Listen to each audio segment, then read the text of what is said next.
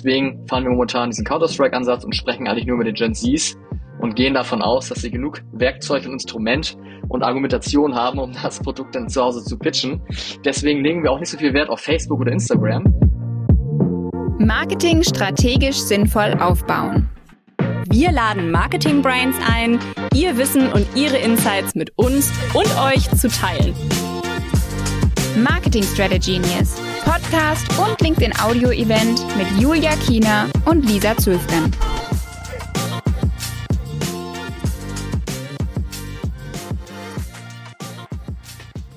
Servus und moin zu unserer allerersten Folge Marketing Strategenius. Wir freuen uns, dass die Folge endlich live ist. Und bevor wir ganz tief hineinstarten, stellen wir uns einmal ganz schnell vor. Und ich würde sagen, Lisa macht mal den Anfang. Ja, ich bin Lisa Zöfgen. Ich bin aus München und freie Strategin und Beraterin im Bereich Social Media und Content Marketing mit einem großen Schwerpunkt auf Corporate Influencing und Personal Branding. Und ich bin Julia Kiener aus Hamburg, freie Online-Marketing- und Kommunikationsberaterin.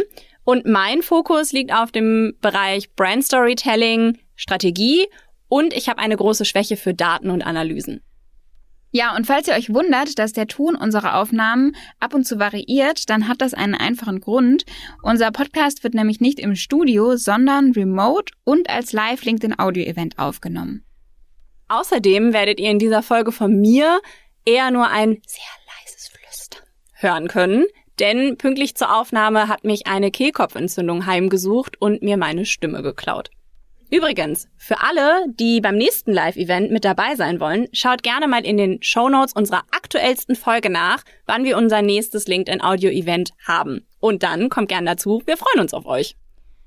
In diesem Monat haben wir mit Jes Hennig gesprochen. Er ist Co-Founder und C E O von Pockid, der ersten Neobank für die Gen Z. Er hat uns vom Aufbau hauseigener CreatorInnen als Gesicht für die Marke erzählt und hat uns erklärt, was der Counter-Strike-Ansatz ist und warum Pockid nach dem Motto Stages, not Ages agiert. Außerdem erfahrt ihr, wieso die Louis Vuitton-Gruppe ihn schon mal verklagt hat. Ui, das mit der Louis Vuitton Group klingt auf jeden Fall nach einer spannenden Geschichte. Übrigens, kleiner Disclaimer, Pockid heißt nicht mehr Pockid, sondern ruuky und ihre Idee ist es, ein Social Interactive Banking zu gestalten, um so die Zielgruppe noch länger bei sich zu halten, auch wenn sie schon ein wenig zahlungskräftiger werden, sprich die Zielgruppe wird ein wenig erweitert. So, wie auch immer, wir starten jetzt in die Folge und ich würde sagen, Jes stellt sich einfach mal selber vor. Viel Spaß! Vielen Dank Lisa, vielen Dank Julia für die Einladung, ich freue mich sehr hier zu sein.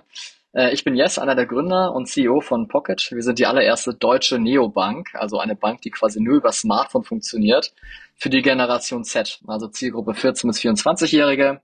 Wir sitzen hier in Hamburg, sind seit einem knappen Jahr live und können stolz von uns behaupten, dass wir die größte Neobank auf TikTok sind in Europa, wenn man, wenn man das quasi an den Followern misst. Hier kommt eine Schnellfragerunde! Yeehaw!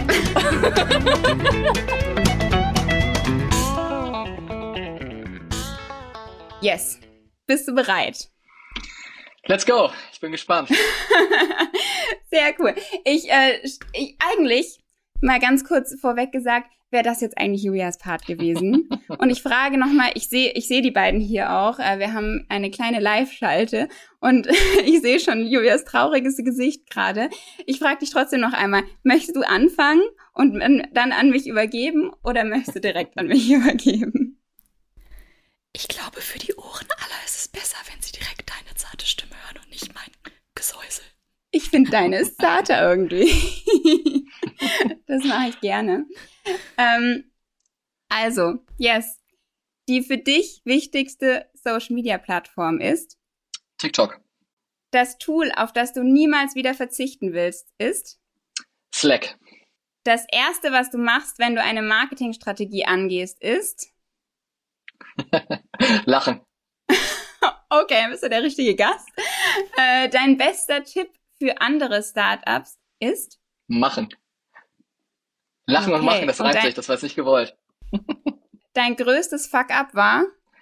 Ähm, ich hatte schon mal ein Startup in der, in der Studienzeit. Ähm, wir haben Satire-Mode gemacht, hieß Sorry I'm Rich und wir wurden von der Louis Vuitton-Gruppe aus Paris verklagt. Sehr gute Geschichte, vielleicht müssen wir da später noch näher drauf eingehen.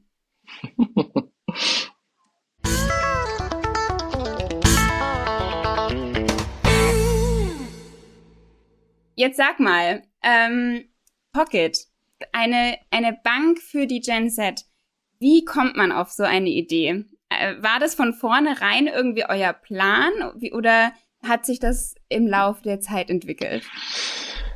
Gute Frage, da musste ich ein bisschen früher anfangen. Ähm, nach dem Studium habe ich bei der Comdirect Bank ähm, angefangen und ähm, war da als Masterand im Innovation Management unterwegs und habe mich eigentlich schon seit meinem ersten Tag im, ich sag mal, beruflichen Leben äh, mit dem ganzen Thema Banking, Retail Banking und ähm, Zukunftsthemen fürs Banking auseinandergesetzt.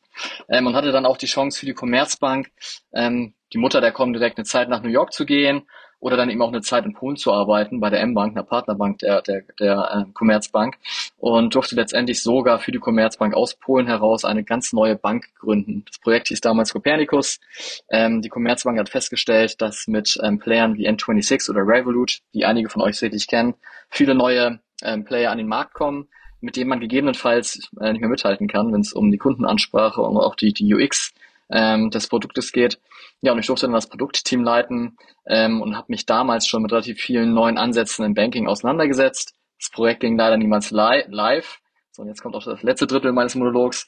Ich hatte dann die Chance, zu J P Morgan äh, nach London zu gehen, zur Investmentbank, und ähm, quasi ein Projekt äh, mitzubegleiten, ähm, Chase, die größte U S-Retail-Bank, nach Europa zu bringen. Und ich habe für Chase, einige kennen es wahrscheinlich, so ein blaues Logo mit weißer Schrift, durfte ich die Markteintrittsstrategie für den französischen und für den deutschen Markt analysieren und habe mich in meiner Recherchezeit immer mehr mit dem Thema Vertical Banking, also sehr, sehr zielgruppenorientiertes Banking, auseinandergesetzt und ähm, habe sehr, sehr spannende Ansätze in den U S A gesehen. U S A natürlich ein anderes Feld, da muss man möglichst früh seinen Credit Score aufbauen, um irgendwie sich irgendwann mal was leisten zu können. Aber mir wurde dann relativ schnell klar, hey, wenn wir uns mal den deutschen Markt oder den, den, ich sag mal, kontinentaleuropäischen Markt anschauen und feststellen, dass die Generation Z mit Ingame-Purchases bei Fortnite und FIFA, mit, ähm, mit, keine Ahnung, Social-Commerce-Transaktionen bei TikTok, Instagram, Snapchat und auch natürlich mit E-Commerce-Transaktionen ähm, groß werden, aber dann irgendwie eine Giro- oder eine E C-Karte von der Sparkasse haben, vielleicht sogar so ein Mäuschenkonto der Volksbank oder Knacksclub-Konto.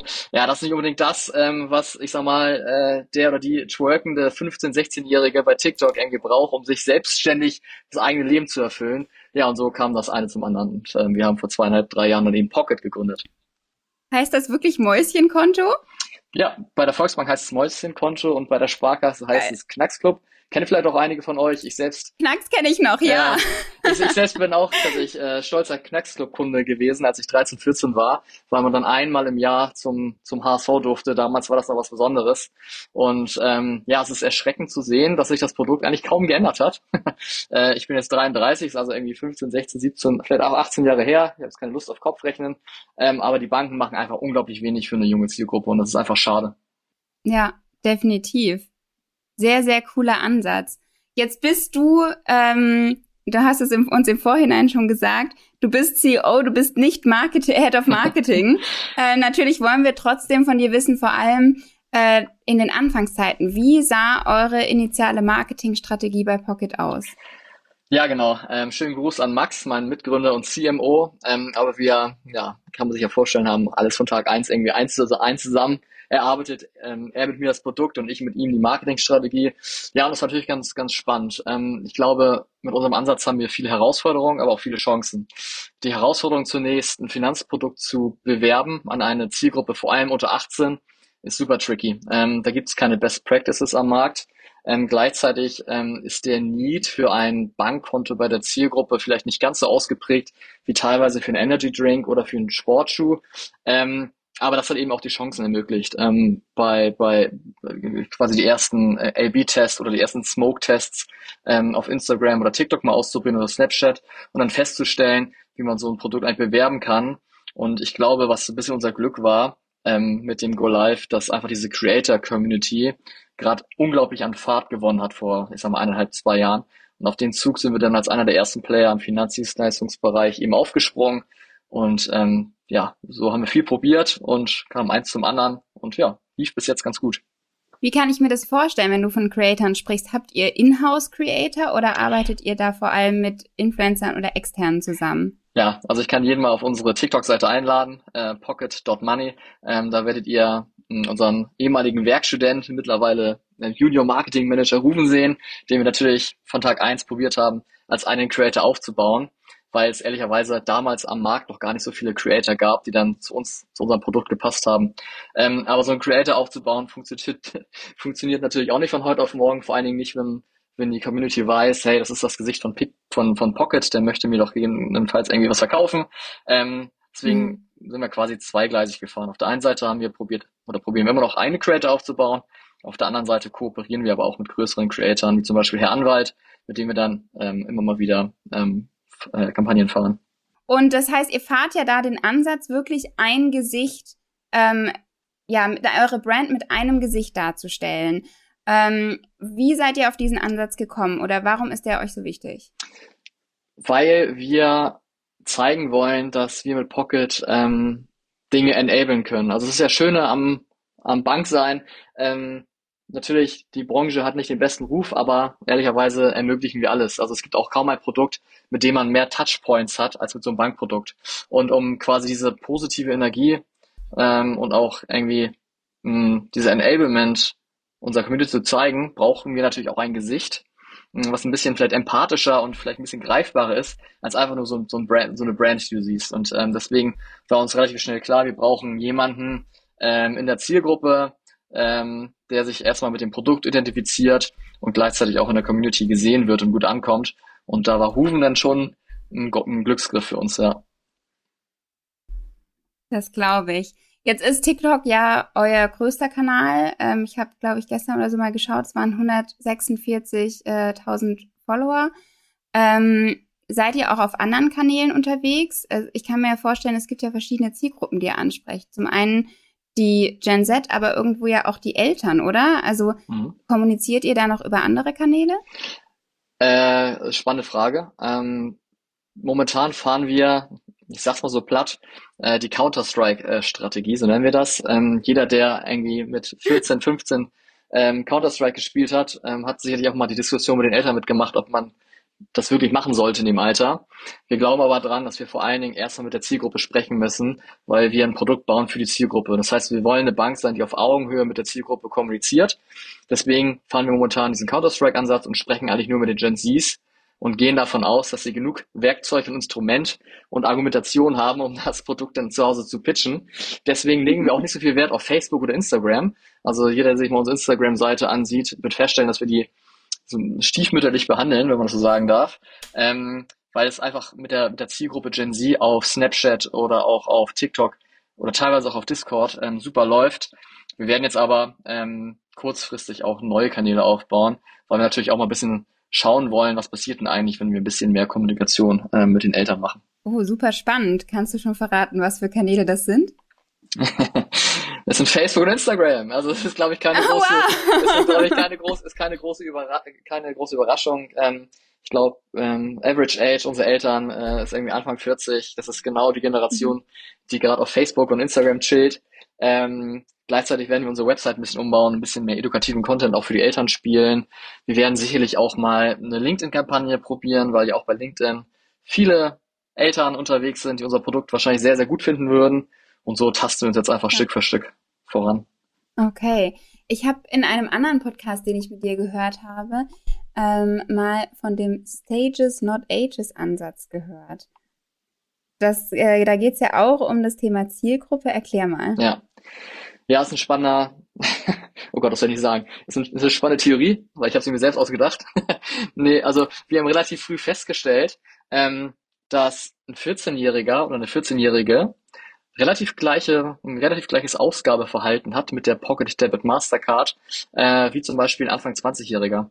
Also ähnliche Läden, äh, ähnliche Frequenz. Insgesamt ist das Volumen natürlich ein bisschen kleiner, weil man vielleicht noch nicht einen ersten Nebenjob hat oder so, ähm, aber da damals haben wir eben intern beschlossen, hey, lass uns mal nicht so sehr aufs Alter gucken.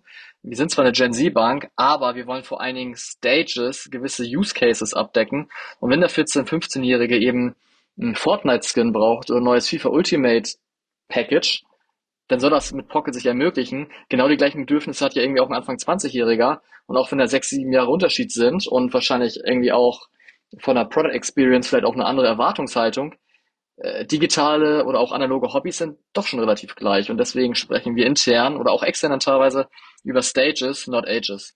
Ähm, ja, weil uns letztendlich egal ist, wie alt der, der Kunde ist. Äh, sie müssen einfach nur damit klarkommen, dass wir irgendwie eine Gen-Z-Brand sind und auch so kommunizieren. Ja, mega spannend.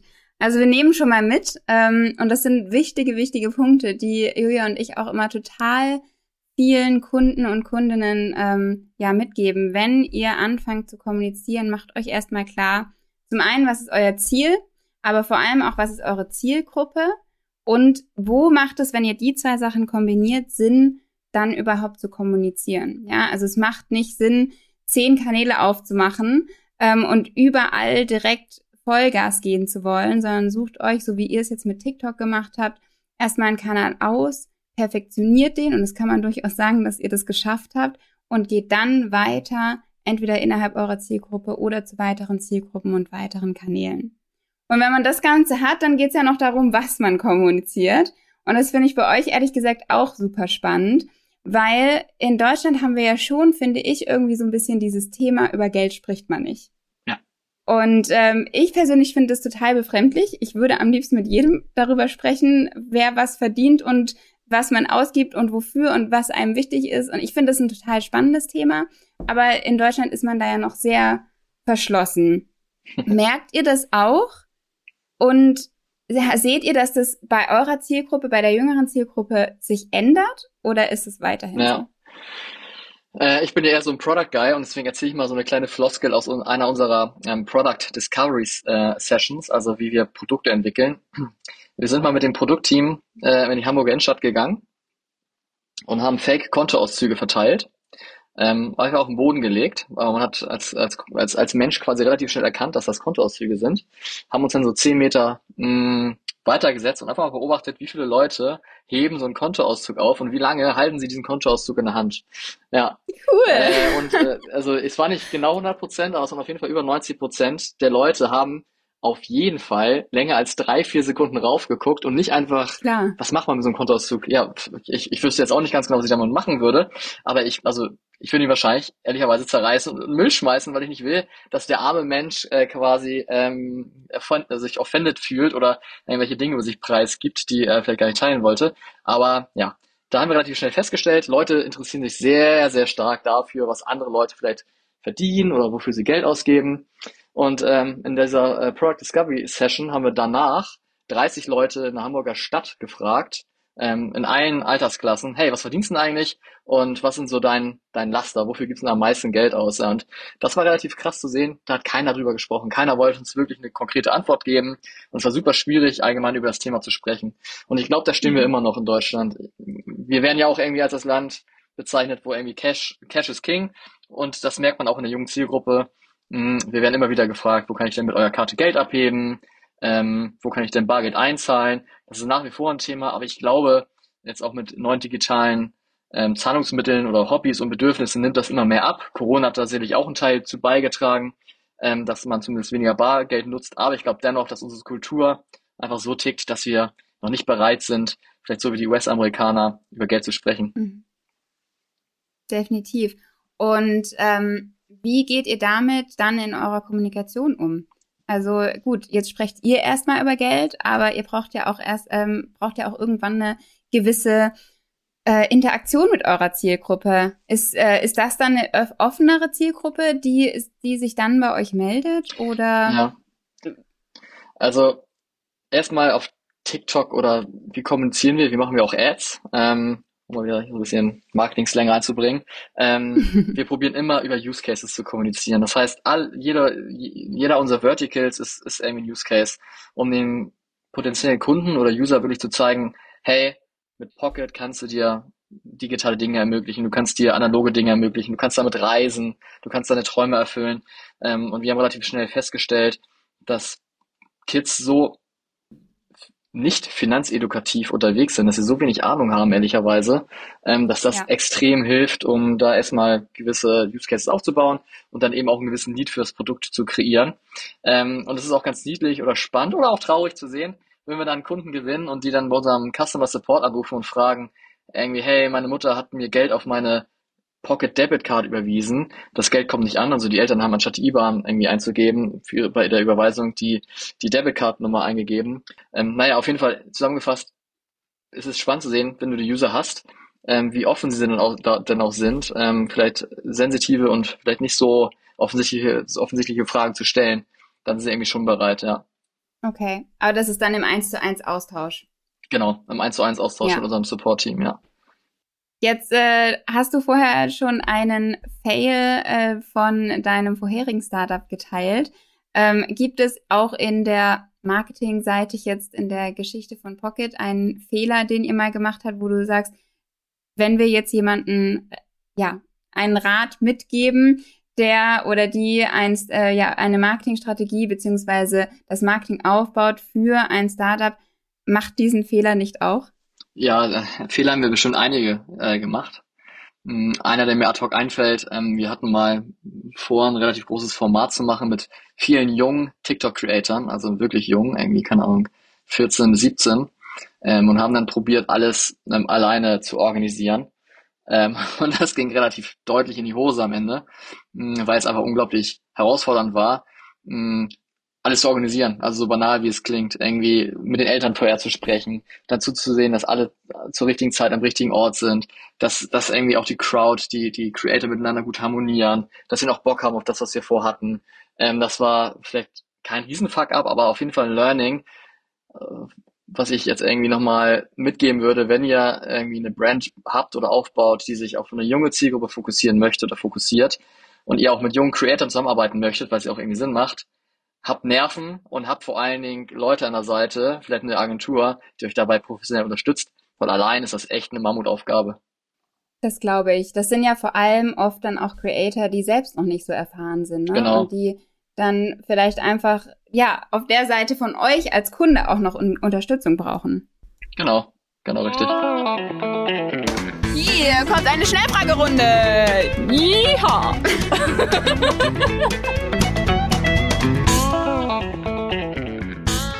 Also, diesmal ist es einfach nur ein Entweder-Oder und ein Dazwischen gibt es nicht. Okay.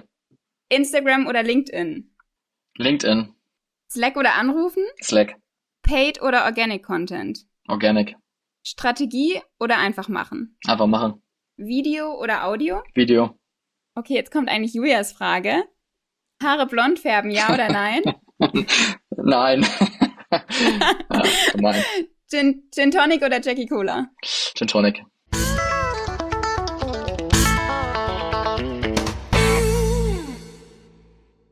Okay, erklär uns die Story mit den Haarefärben, weil das kann Julia jetzt leider nicht machen. Ach. Und ich war nicht dabei. Naja, jeder, der Julia bei LinkedIn verfolgt, hat es wahrscheinlich gesehen. Wir haben uns in Neuseeland kennengelernt, ähm, damals im, im Austauschjahr, im Highschool Gap Year. Und äh, ich glaube, nach einem halben Jahr in Neuseeland hatte ich das Gefühl, dass ich, dass ich komplett angekommen bin. Meine Haare sind nicht so richtig angekommen und waren irgendwie doch eher so, ich sag mal, dieses, dieses Orange, was ich nur mal hab. Und hab sie mir dann äh, dementsprechend aber blond gefärbt, was man dann natürlich irgendwie ähm, ja bekommt in Neuseeland. Ja, und deswegen kursiert, oder ja doch kursiert, kuriert, naja, ist zumindest dieses Bild auf LinkedIn da. Ähm, und ich habe schon gehört, dass ich aussehe wie Heino auf dem Bild. Fand ich auch sehr amüsant. Geil, ich meinte ja eher irgendwie so ein blonder Ed Sheeran. Ja, Ja, vielleicht auch das. Ähm, naja, ich wünschte, ich könnte so singen. Aber lass uns doch mal über Julias Outfit sprechen. Ja, also ihr solltet auf jeden Fall äh, auf Julias und Jes Kanal ähm, hier auf LinkedIn vorbeischauen und euch dieses Bild von vor, wann war das? fünfzehn Jahren? Ja, fünfzehn Jahre, ja. Reinziehen ähm, und bei euch bei der Gelegenheit gleich connecten. Ansonsten, Jes, würde mich tatsächlich noch interessieren, erzähl mal was über Sorry I Am Rich. Ähm, Julia hatte mir dazu schon einen kurzen Abriss gegeben. Du hast vorher gemeint, es war eine Parodie-Modemarke. Was kann ich mir darunter vorstellen? Ja, es war ein Satire-Label. Ähm, ich habe, äh, also, ach, jetzt mal einmal kurz die Tränennummer. Ich komme aus einem nicht-akademischen Haushalt und war einer der ersten, der, ich war der Erste, der studiert hat und äh, musste dann im Studium an der Uni Hamburg nebenher irgendwie noch, noch arbeiten und habe mich immer so ein bisschen drüber aufgeregt, dass meine Kommilitonen zwei, dreimal in der Woche irgendwie in den teuersten Clubs feiern waren. Und dann dachte ich mir irgendwann, komm, ich mache ein Modelabel, ich kaufe mir einfach in, keine Ahnung, China schwarze und weiße T-Shirts und ähm, printe vorne drauf richtig dumme Sprüche, die mir so einfallen. Ähm, habe das Label dann einfach Sorry I'm Rich genannt und auf die T-Shirts äh, irgendwelche Hashtags ge- gedruckt wie ähm, Hashtag ich kauf den Bums oder Hashtag wo steht denn hier der Moe oder Hashtag äh, mein mein Chihuahua ist nur Sushi oder Hashtag, und das war dann auch das Problem am Ende, ähm, ähm, Garçon, bring mir den Dom Perignon oder Hashtag wo steht denn hier der Moe, und genau die beiden letzten T-Shirts waren auch die Verkaufsschlager.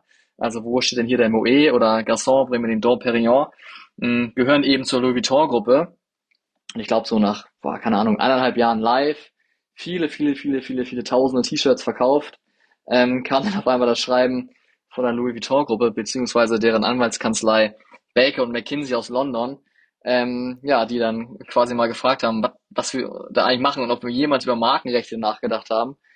Ähm, also wir, wir waren zu zweit irgendwann, ähm, ja, und long story short, wir haben als G B R firmiert, das heißt, wir waren auch privat haftbar für die Dinge, die wir getan haben, und mussten dann wirklich in der Nacht- und Nebelaktion mh, unseren ganzen Lagerbestand nachweislich zerstören lassen. Wir mussten alle Kunden anschreiben, dass sie die T-Shirts mit Dom Perignon und Moe nicht mehr tragen dürfen. Ähm, wir mussten zusehen, dass es bei Instagram ähm, keine Erwähnung mehr gab von der von uns und der Marke. Und äh, wir haben Vertra- wir haben quasi einen Vertrag lebenslang unterschrieben, dass wir eine gewisse Summe bezahlen müssen, immer wenn so ein T-Shirt ähm, wieder im Social-Media-Bereich kursiert.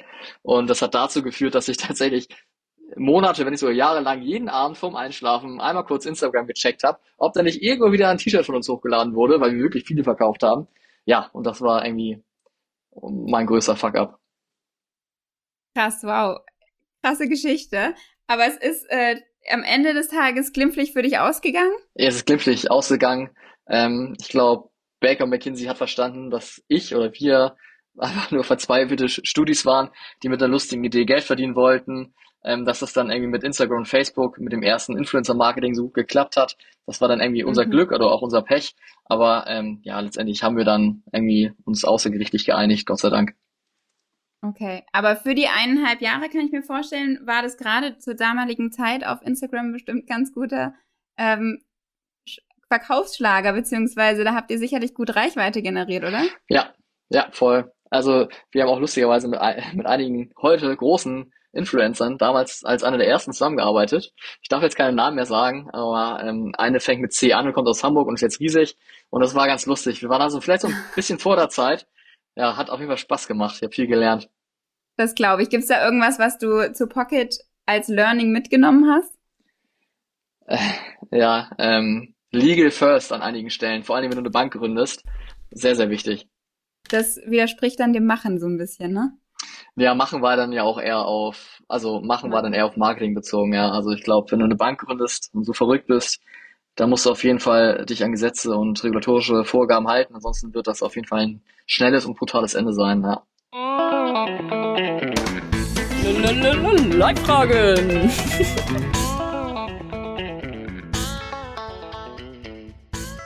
In dieser Folge hatte Ramin Atay, Managing Partner und Co-Founder der Agentur Just Add Sugar, zwei richtig gute Fragen mit im Gepäck. Seine erste Frage an Jes war, wie er TikTok wahrnimmt, was Pocket ja auch performance-technisch als wichtigsten Kanal für sich sieht. Aber nutzen Sie ihn eher hinsichtlich Brand Awareness und Upper Funnel oder auch wirklich als Conversion-Kanal? Wir benutzen TikTok tatsächlich auch ähm, ja für den ganzen Marketing-Funnel, sowohl für den Upper-Funnel, also vor allen Dingen auch für Brand-Awareness als auch für Abverkauf. Ähm, also unsere C P Is, Cost per Installs, über den Kanal TikTok, das ist schon nicht zu vergleichen mit den anderen Kanälen. Also damit meine ich jetzt Facebook, Instagram oder auch ähm, Snapchat. Ähm, das funktioniert für uns einfach unglaublich gut.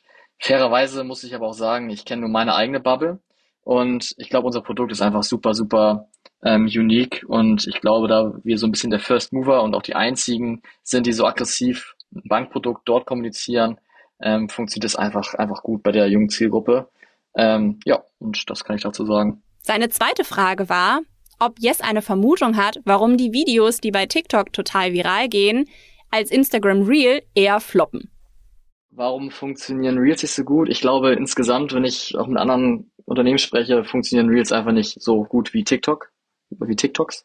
Kommt immer ein bisschen drauf an, aber für uns zumindest nicht. Wir recyceln dann natürlich auch viel, das heißt, wir machen keinen ähm, extra Content für Reels, das wird vielleicht auch ein bisschen abgestraft, ähm, und gleichzeitig sind wir von der Community ähm, auf Reels oder auf Instagram noch nicht so groß, was, glaube ich, dann vielleicht auch den, den, den Algorithmus so ein bisschen beeinflusst. Ich glaube, letztendlich stecken wir nicht genug Herzblut äh, in Reels und ich glaube, das sieht man auch an den Zahlen. Sehr cool, Jes. Ich habe mich mega gefreut, dass du dir die Zeit genommen hast heute und äh, dabei warst. Sehr gerne. So, das war's auch schon mit unserer ersten Folge. Wir hoffen, ihr hattet beim Zuhören genauso viel Spaß wie wir beim Aufnehmen und dass ihr was für euch und euer Marketing mitnehmen konntet. Übrigens, wenn ihr selbst noch Fragen an Jes oder an uns habt, schreibt uns super gerne einfach bei LinkedIn. Wir freuen uns derweil schon auf unsere nächste Folge, in der Maximilian Pohlmann zu Gast sein wird. Er ist Head of Digital Marketing beim Digital Art Museum in Hamburg, das erst in zwei Jahren überhaupt seine Pforten öffnet. Mit ihm sprechen wir über die Herausforderung, einen Hype für etwas zu kreieren, das es noch gar nicht gibt. Das heißt, es wird auf jeden Fall sehr strategisch. Wir freuen uns, wenn ihr das nächste Mal wieder mit am Start seid.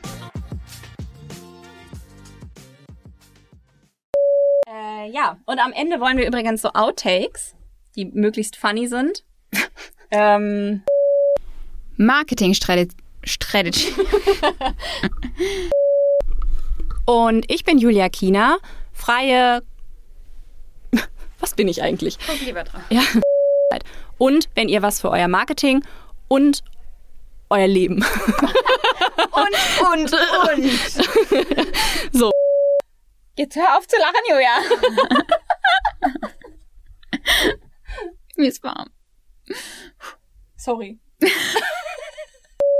Übrigens, falls ihr noch... Nochmal. Ja. Ihr? Das war's auch schon. Wir hoffen, ihr hattet mehr Spaß. Nein, Spaß.